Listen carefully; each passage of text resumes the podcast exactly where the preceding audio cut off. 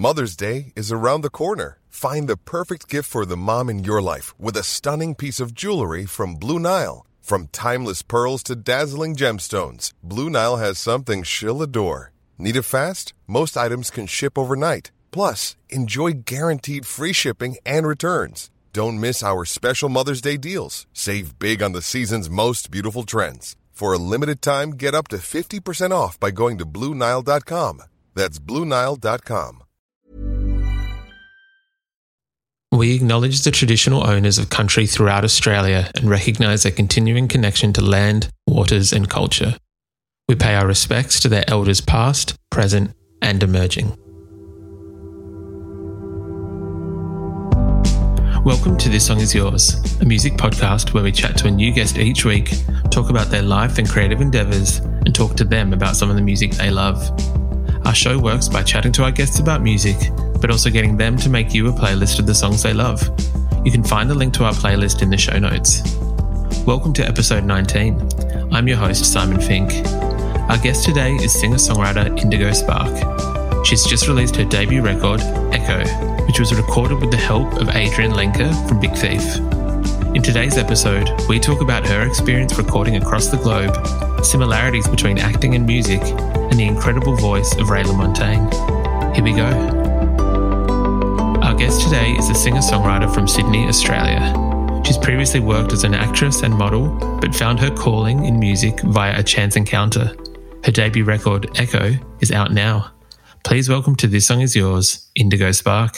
Hello, how are you going? I'm doing well, thank you. How are you? I'm good, thank you. Thank you very much for uh, for joining us today. Yeah. Um, congratulations on the the new record Echo, which is out this week. um, it has kind of uh, firstly, it's a it's a gorgeous record. It's very intricate and very um, intimate as well. Uh, most of the record itself was recorded in 2019. Now being Feb 2021, what's it like, kind of having it finally out in in the world in the universe? It's definitely interesting. I feel that it's quite um, it's quite interesting to go back and revisit that period of time where I was at emotionally or internally or creatively because the cycles of life just keep moving and you know it's difficult to not move on to the next thing or to be in the next evolution of yourself or your creative expression so it's definitely been an interesting thing to stay present with its energy, knowing that it's coming out soon. Because I've definitely had moments where I've been like, okay, I'm ready to move on to the next thing now. Do you find it difficult to, um, I guess, connect with some of the songs that maybe reflected, yeah, how you were or where you were at at that time, but now it's very different? Um, find it difficult to connect to them. Uh, however, I do feel that I have moved on in myself from particular feelings that in those moments I'm pretty sure I believed were finite feelings. Yeah. um, and now I look back and, and feel like, oh, you know, you were really feeling your kind of compassion for myself in a way. Wow, you were really feeling that intensely then. And now you're on to feeling the next thing intensely, which feels like it's never going to end right now. But it's nice to have that reference point, I guess, in hindsight or retrospect. You can look back and go, okay, things change always, feelings change, nothing's finite. Yeah. So- it's like a snapshot almost. Yeah, exactly. The um the record uh, you recorded it kind of across the globe, um, in New York and in Italy.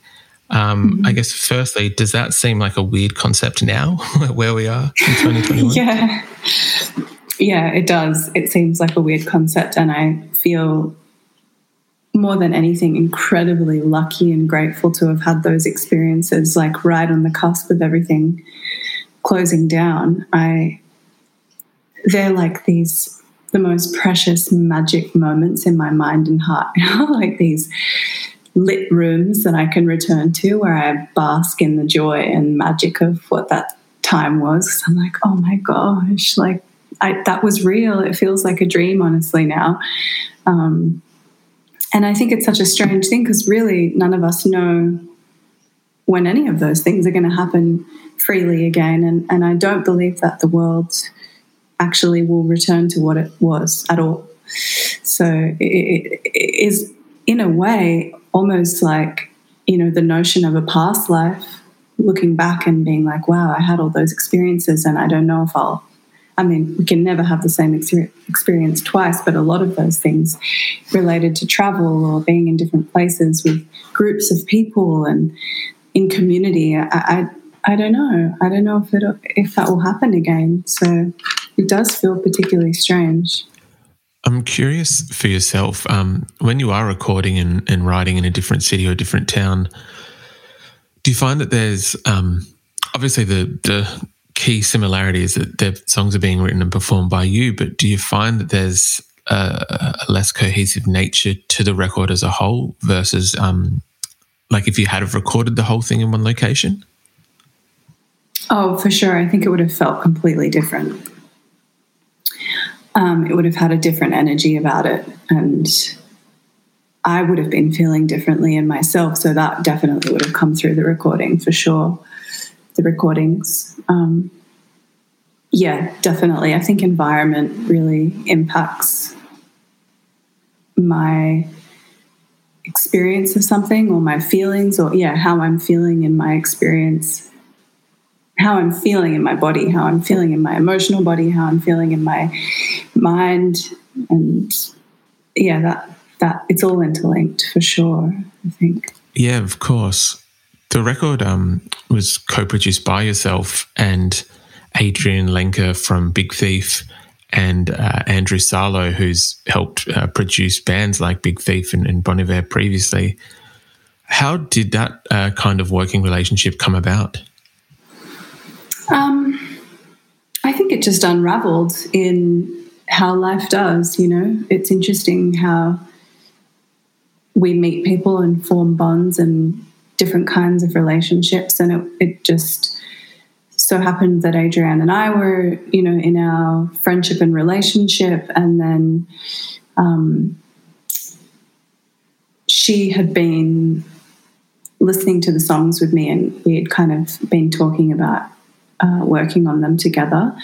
And then, yeah, it was just a, a, natural flow of things actually that Sarlo came to work on them with us um, in LA. And then James jumped on board for a little bit, and then um, yeah, it was kind of like many different people put on the producer hat. Honestly, uh, dear friend of mine who I met in Italy, Shahzad Ismaily, he ended up working on a few things and produced some of it, and then another friend, Phil Weinrobe, who's worked on stuff with all of them before as well. He was engineering some of it and produced a couple songs as well. So yeah, it's funny how life works. I don't know if there's ever any like true explanation or reason for the way that things come about, but it just so happened that that's the way it worked out. no, that's very fair. It um yeah. sometimes little meetings of because uh, I believe you supported Big Thief at one point earlier on. I did before. yeah yeah. I think just yeah. sometimes chance encounters like that to yeah result in a uh, more fruitful artistic project. Yeah, I think we can't possibly know sometimes the way that synchronistic kind of moments in time and space come into fruition. Like it really, it's some of it is a lot like beyond our control a lot of the time, and then, but it feels quite um, perfect and symbiotic and magnetic. Yeah, I, I I used to have this thing that I would say with some friends whenever you would be in situations or in life. Sometimes we would say there would be these things called life's tiny miracles or roadside prophets. And they were always like these little moments or windows in time and in life where you kind of get given these road signs where you know you're on the right path. no, that's that's actually beautiful. yeah the record itself is well, just as I mentioned before, it's quite intricate and it's um the instrumentation is beautiful and it's very sparse as well. When you're kind of creating your songs and um and and building them, is there, I guess, with having a, a, a, sparse arrangement, is it to build tension? Is it to showcase the lyrics? Or is it like a combination of both?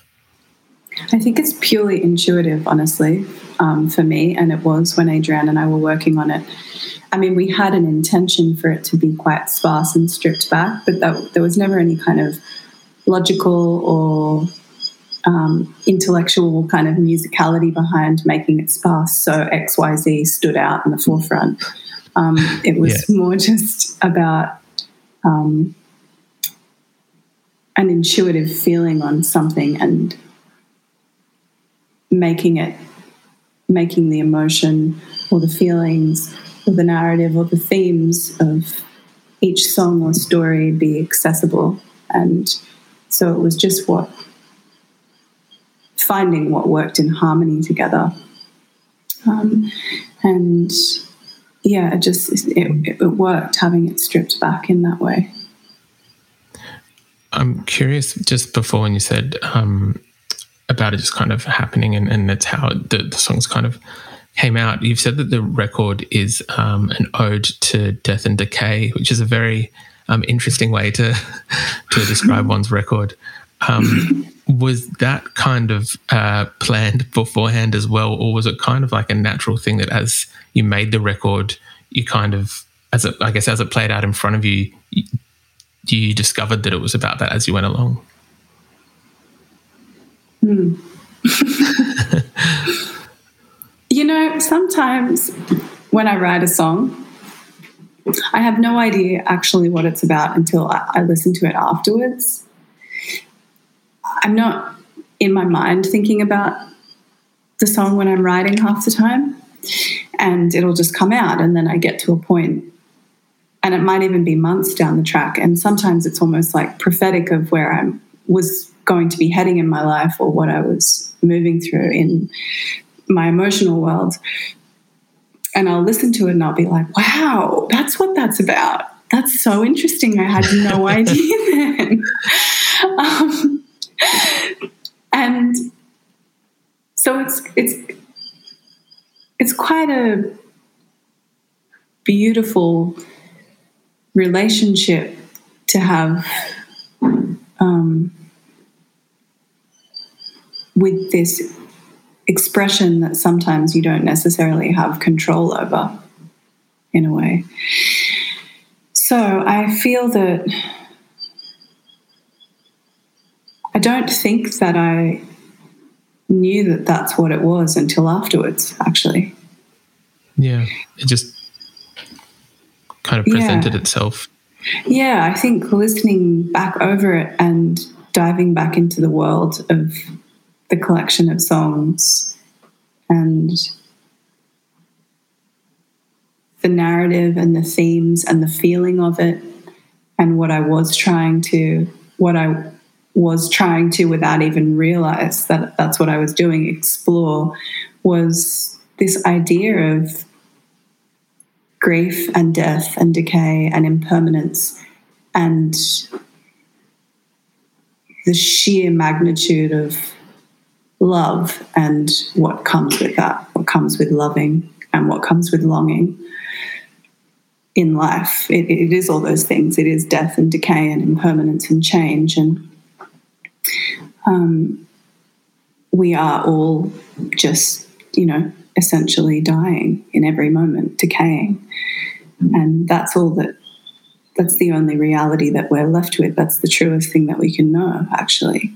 So um, I think there was a certain level of having to face that inside of myself, reconcile that, surrender to it, and find some sort of acceptance and bliss in that space, actually. Um, I read a quote or a line from a book the other day, and it said something like to separate oneself from love is.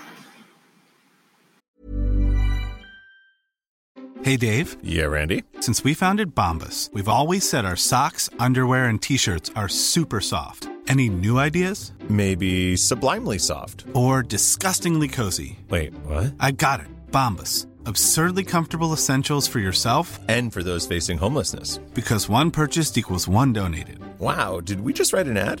Yes. Bombas. Big comfort for everyone. Go to bombas.com slash ACAST and use code ACAST for 20% off your first purchase.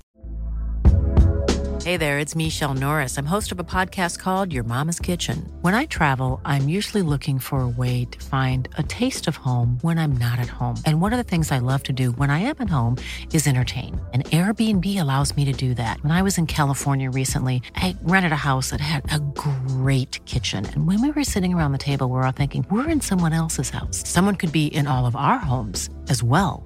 If you have a home, but you're not always at home, you have an Airbnb. Your home might be worth more than you think.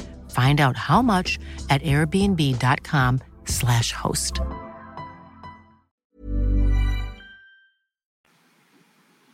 To not exist, essentially, is to live in fear, you know. It was put much more eloquently than that. But I appreciated that idea, that that notion of like to love fully, you have to accept everything that comes with loving fully. To live fully, you have to accept death fully, actually.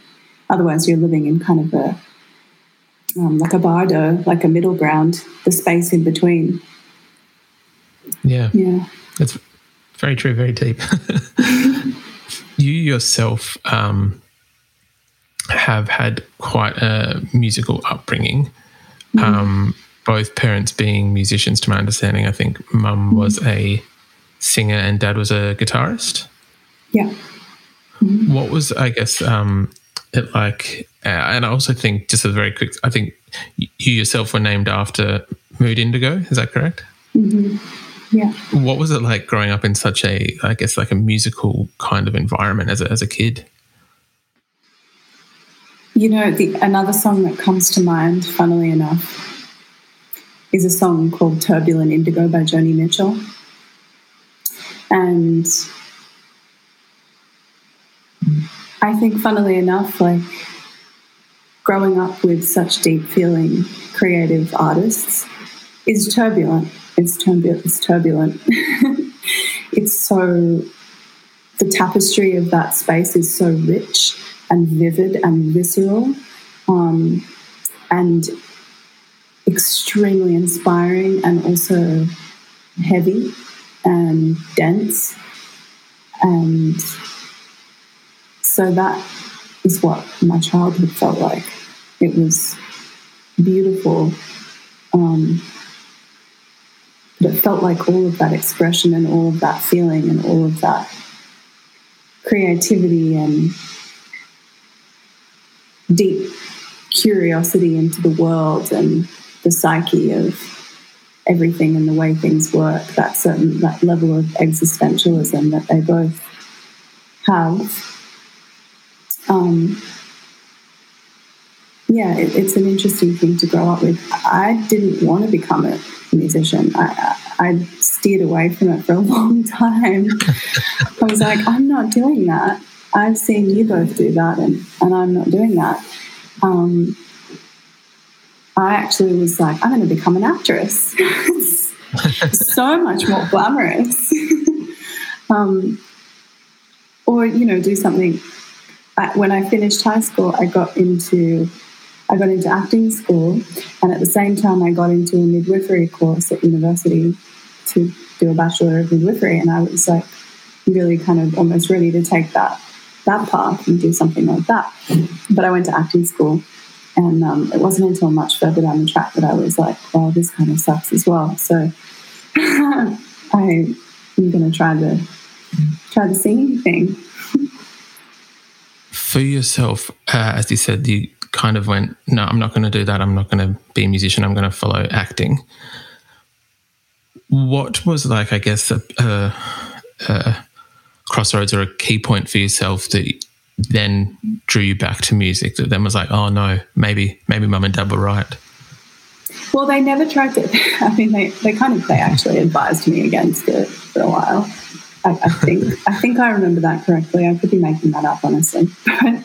But um, they never put any pressure on me to do anything, actually. But um, I funnily enough, I went through a really dark period, and there was quite a big chunk of time where I was in, a, in an interesting and quite a dark um, dark phase. Anyway, I up and left and went moved to Bali and went and did my yoga teacher training. And there was so much kind of, funnily enough, it was like a lot of um, Indian chanting and kirtan and lots of expats sitting around playing guitar and singing. And I think I got up and I think I, well, I mean, I, I played a song one day in kind of like a group setting, and someone came up to me and was like, "Wow, you, you're really, you're really good at that. You should really, should really do more of that." And I think I hadn't really considered that. I had only really recently found the relief of being in that private world alone with myself and the guitar. My dad had given me one of his guitars, and I just started teaching myself how to play. Um, so, yeah, I that was kind of how I came to it. I think again. Do you find that there's um, any correlation between where you go? Uh, maybe not necessarily for inspiration, but do you find yeah there's any correlation between where you pull? Um, just trying to think of the word. uh, like I feel like there's a place that you pull um, emotion from, mm-hmm. if that's the best word. Um, mm-hmm. For a song, do you find that yeah that there's a correlation between acting and singing in terms of where you pull from and, and how you perform? Yeah, that's a really good question, actually. Um, I do think there is a correlation between those two places. I think for any artist, there's a deep, deep deep internal well of a whole a whole bunch of different things like and that that well of experience and history and love and trauma and pain and infinite joy and infinite sadness that exists i think within everyone. And it just depends how deep you want to dive into that well of yourself. and I think that's the same well from which I personally draw from to, or did in the past, to um, access a character. Um, even though, you know, in those instances I was playing someone that was not myself. I think in that deep well, you can find a certain level of compassion or empathy for any other kind of human experience. And so, in the same in the same well, yeah, I think I am definitely drawing my inspiration or desperate need to express um, musically from the same place. It's just more yeah. true to me, and I don't have to filter it through, you know, or push it or manipulate it into um, a character portrayal. So, yeah, which is good. Yeah. I feel like um, yeah. sometimes if it is almost being used uh, too often, it can come across as like contrived or just too performative instead of actually genuine. So, totally, it's it's so much more, um, in a way, it's so much more comfortable being myself, but it's also so much more terrifying and vulnerable in many ways and, and awkward sometimes. It's, you don't have anything to hide behind. So. it is that it is that weird kind of um, yeah situation where if you're more genuine, like it is, um, it is. It's a lot more scary, but it's usually those like uh, little weird, intricate bits that people do find interesting. So, so um, totally, yeah. because actually, you know, especially like I find with myself, like the artists that I'm really drawn to in in any kind of expression that they work in, or any medium that they work with, I find that it's it's the subtle nuances and and like you were saying, all the like the quirky little things that are not contrived that make me feel like that person is more accessible and then essentially you feel less alone in the world in some way because yeah. Yeah. Yeah definitely. Um, indigo speaking of the artists that you listen to uh, let's have a chat about your playlist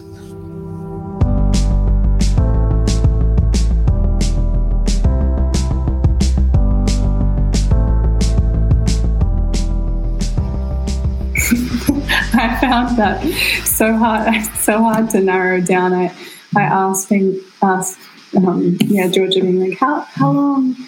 There's some of the other playlists. She's like, yeah, 10 to 20 songs. I'm like, oh, no worries. And then I could not. Trying to narrow narrow down the playlist for my life, I was like, wow, this is. There's actually been a lot of um, music that's been very pivotal to me. Yeah, of course. There's um, there's some absolutely incredible uh, picks on this player. There's some some fantastic artists. I'd probably put them uh, my own plays myself if I was doing it. um, you've got some Feist, uh, some Jeff Buckley. There's Massive Attack. There's some Joni Mitchell.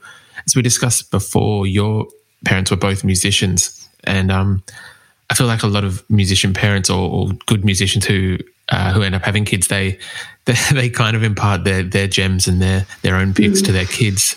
How much of your um of, of, your taste is is from your parents? Oh, a lot. I think a lot, actually.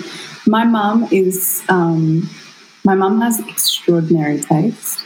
She's an extraordinary musician, and her musicianship is really she's a very very good musician. So she knows good music and she has really good taste and she loves finding music and listening to new music and old music and so she's always telling me about things before I even know what's going on. Her radar for it is really on point. Um, but yes, definitely some of the soundtrack to my childhood was stuff that she played, you know, all the Joni Mitchell stuff. Mum was on the Joni Mitchell train.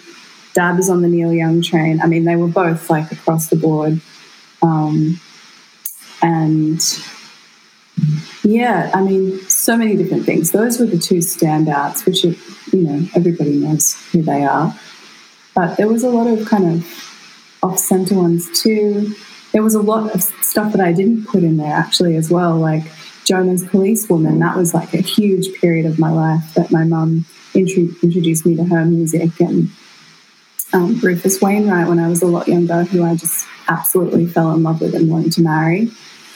Um, and um, yeah, I mean, so many different things. Andrew Bird and yeah, I don't even remember who I've got in there right now. But it sounds like your mum has incredible music taste. Just by the way, she does. she does. Um, you've included some um, one or two tracks by a gentleman who I think just has a brilliant voice, uh, Ray LaMontagne. You've mm-hmm. put Shelter and um, I Still Care for You on the list. Mm-hmm. What is it about uh, his songs or his songwriting or storytelling that you enjoy? I think he is one of my favorite artists of all times. I had maybe 10 songs in that playlist from him and I had to just take them out. I was really just going to put like a few records in there. Um, yeah. many of his records have just been played for me in some of the more intense periods of my life, um, some of the more intense periods of yeah grief or or yeah deep contemplation or joy as well.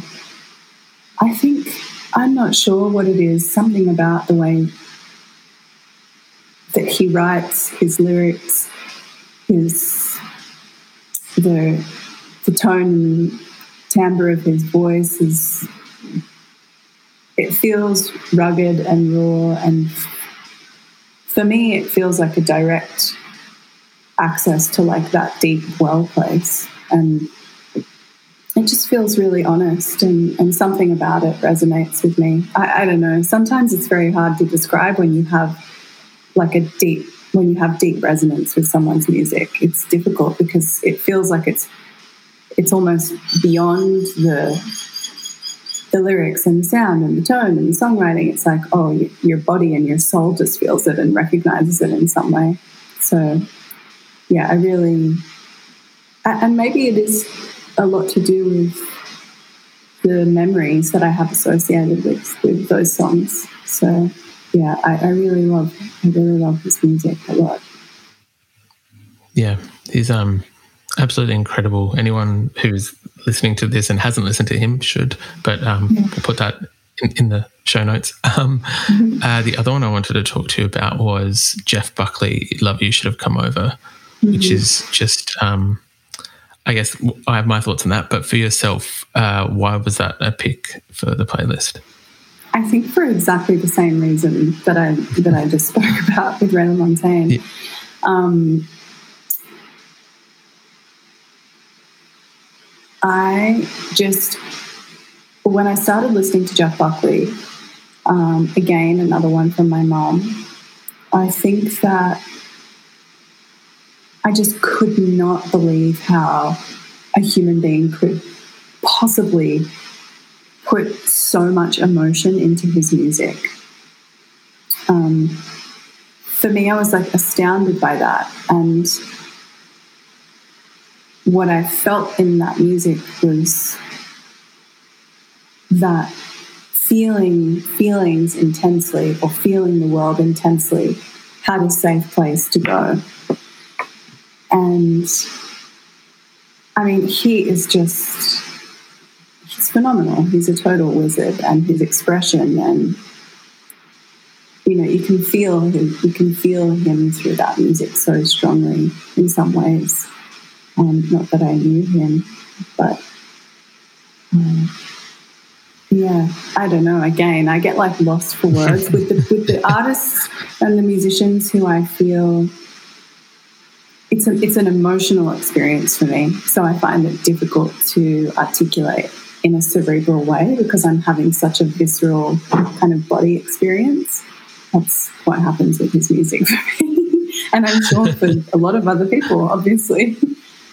Yeah, definitely. It um I feel like uh, with this playlist as well, and um, when I say this, please, it, this is not a, a critical uh, note on, on, the playlist. There are a lot of songs that um, are very, um, I guess it's it's not surface level kind of like happiness. There's a lot of like serious kind of things going on in this music. Anguish.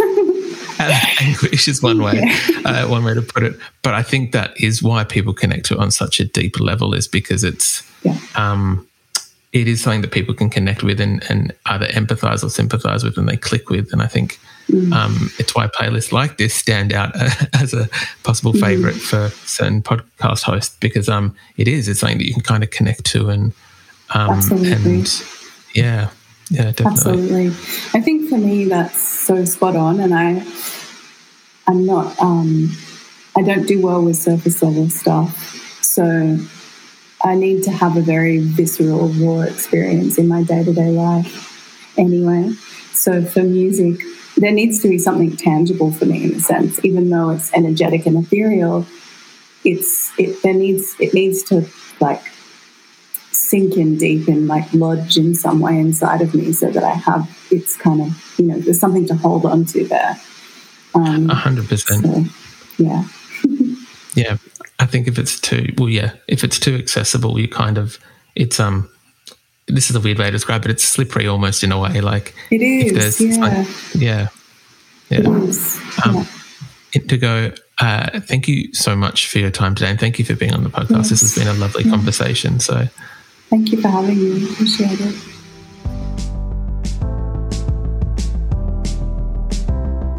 And that's our show.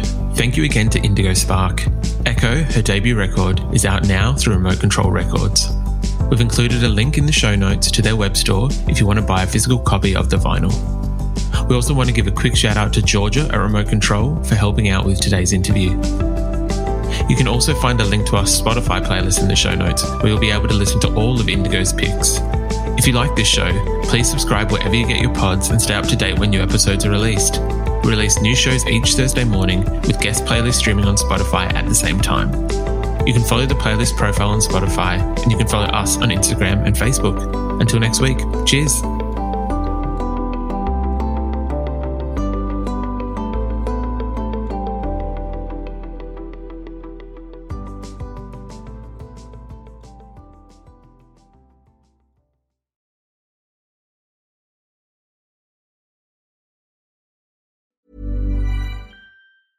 Want flexibility? Take yoga. Want flexibility with your health insurance? Check out United Healthcare Insurance Plans. Underwritten by Golden Rule Insurance Company, they offer flexible, budget friendly medical, dental, and vision coverage that may be right for you. More at uhone.com.